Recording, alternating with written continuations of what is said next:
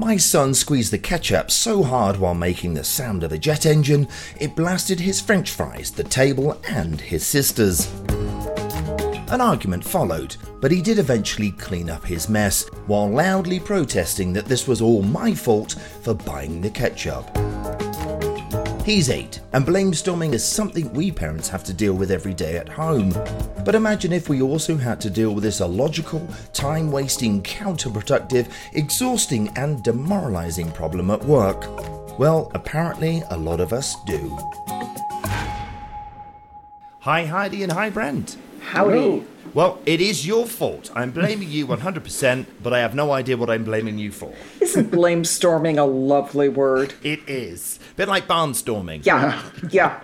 It's but uh, less fun. yeah. We've we've all sat in that Yeah. meeting where no solution is found, and instead you discuss who's to blame for what. At a time when we really need to be finding solutions. Yes, I think we are now approaching one year of the complaint of, but I can't find enough staff. Right. It's really remarkable when you start looking at the discussion by organizations looking to hire. There's no solution finding, there's no innovation. It's all, they did yeah, it. yeah. It's like looking at two siblings arguing. It's absurd. And we're 12 months in, so we should have found those solutions by now. No excuse. Yeah. Yeah, or at least attempted to identify what possibly could be the cause of this. Do you sit in on meetings? Have you witnessed this firsthand, this blame storming? Oh, Oh, yes. I'm thinking sort of of the Monty Python Twit of the Year race, that if you were going to do some sort of Olympics for bad office behavior, it would be who can have a more obnoxious meeting, assigning blame, and coming to no conclusion. Is the psyche of the person, like the people arguing, is it if I argue my case the best, I've actually assigned blame to them? Is that how it's supposed to work then? well, it's somewhat human behavior. If I can blame you for something I did, it's no longer my problem. It is now officially yours. Right. So then you have it. Even though I caused it, it's now yours. I've given it to you. So, Andy, it is all yours Yes, blame shifting. Yeah. One of the fundamental things we do as consultants when we go in and look at any request, a request for training, a quest, request for coaching, whatever it is. Right. The first thing you look at is what questions are they asking? And are they asking the right questions? Is that shelf too high or am I too short? Right. there's always two different perspectives at a minimum that you can look at any question from. Your dog would say, the problem is you don't have enough hands to pet me. you would say, my dog is needy and won't go away when I need to work. If you go back and look at all of the complaints in media about not being able to hire, not in one place do they discuss, am I a place someone wants to work? Right. Am I an environment where someone is going to want to stay?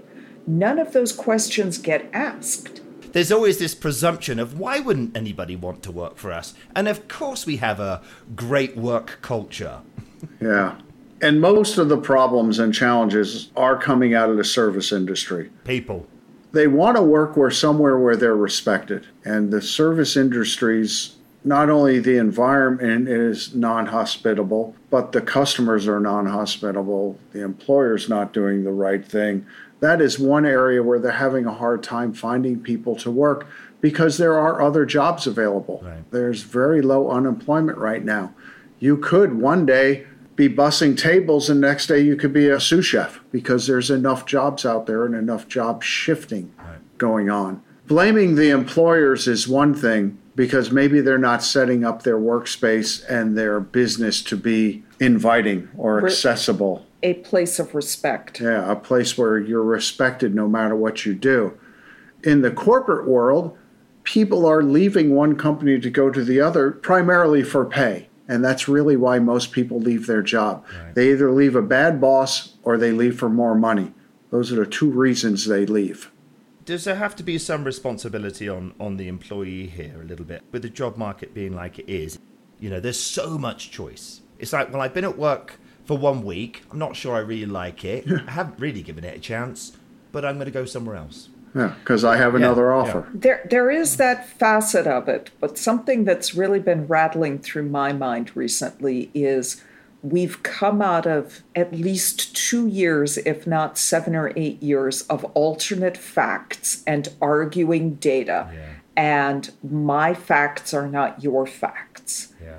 And we have 30 or 40 years of research which shows pay is not the all consuming factor. It's an important factor. Right. People will stay in jobs where they feel embraced, respected, heard, and value. Yeah, yeah. There's research going well back 30 years saying there are a lot of facets that go into being an employer of choice where people will stand up in line to get in and apply for jobs for you. Yeah. And it's rather interesting that employers have not discussed that data. They have not said, Let's get you better uniforms. Let's get you better scheduling. Let's get you proper rain gear if you're going to be doing deliveries. Yeah. We regularly see delivery people wearing trash bags as water protective. Yeah. Wouldn't it be better to spend the 20 bucks on getting them rain gear? It's a huge ask of an employer to have an employee come in within a very short period of time know that all those boxes are ticked, that they do feel valued, and this is a culture that you want to be part of. It's almost like you want the brand of your company to be speaking ahead of them, even walking in the door.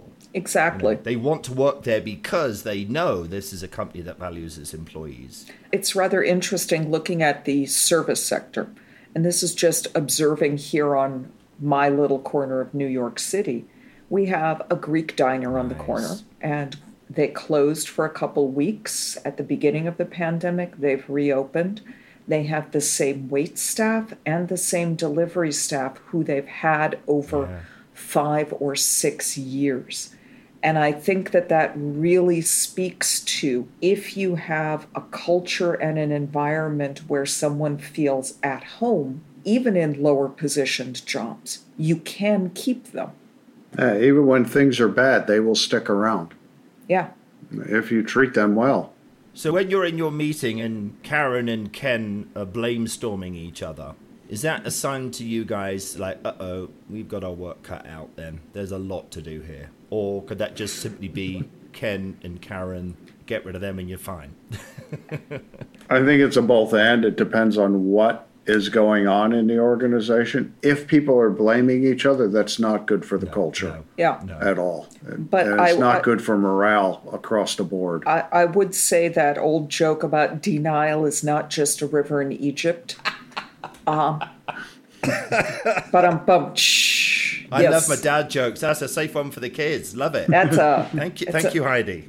It's actually a good shrink joke. part of what you see in that blame storming is it's easier to deny and deflect than to ask those correct questions that are really going to dig down into solution finding. And when we see this happening, if we're observing the meeting and we see it happening, the first thing we, we think about is why is the leader not shutting it Yeah, down? yeah, yeah. Why is whoever's in charge not saying, stop, time out, everybody go take a break, we will reconvene in five minutes and we will stop doing this. Yes, yeah. Let's go to solutioning. Nip it in the bud. Not going to encourage this type of discourse.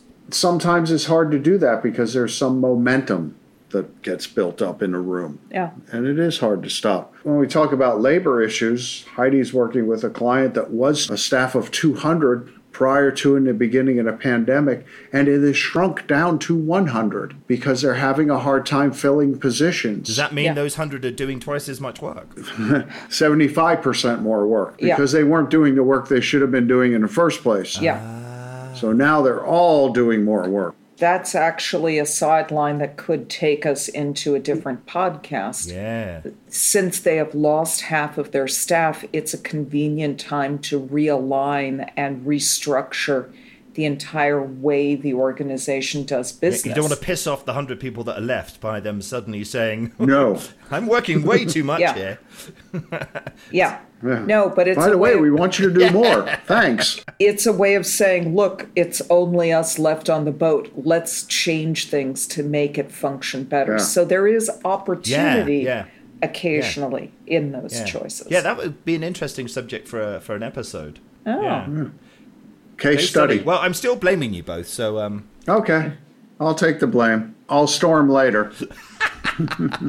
right. So Heidi, what's on the table for next week? I'm just going to close it with We've made it halfway. Oh, oh, sounds like a romance novel. Halfway to what? We don't know, I don't think. Hmm. Intriguing. Halfway. Thank you so much. Um, I'm still blaming you, and I'll blame you next week. All right. We'll see you next week with more blame. And more storming. Bye. Bye.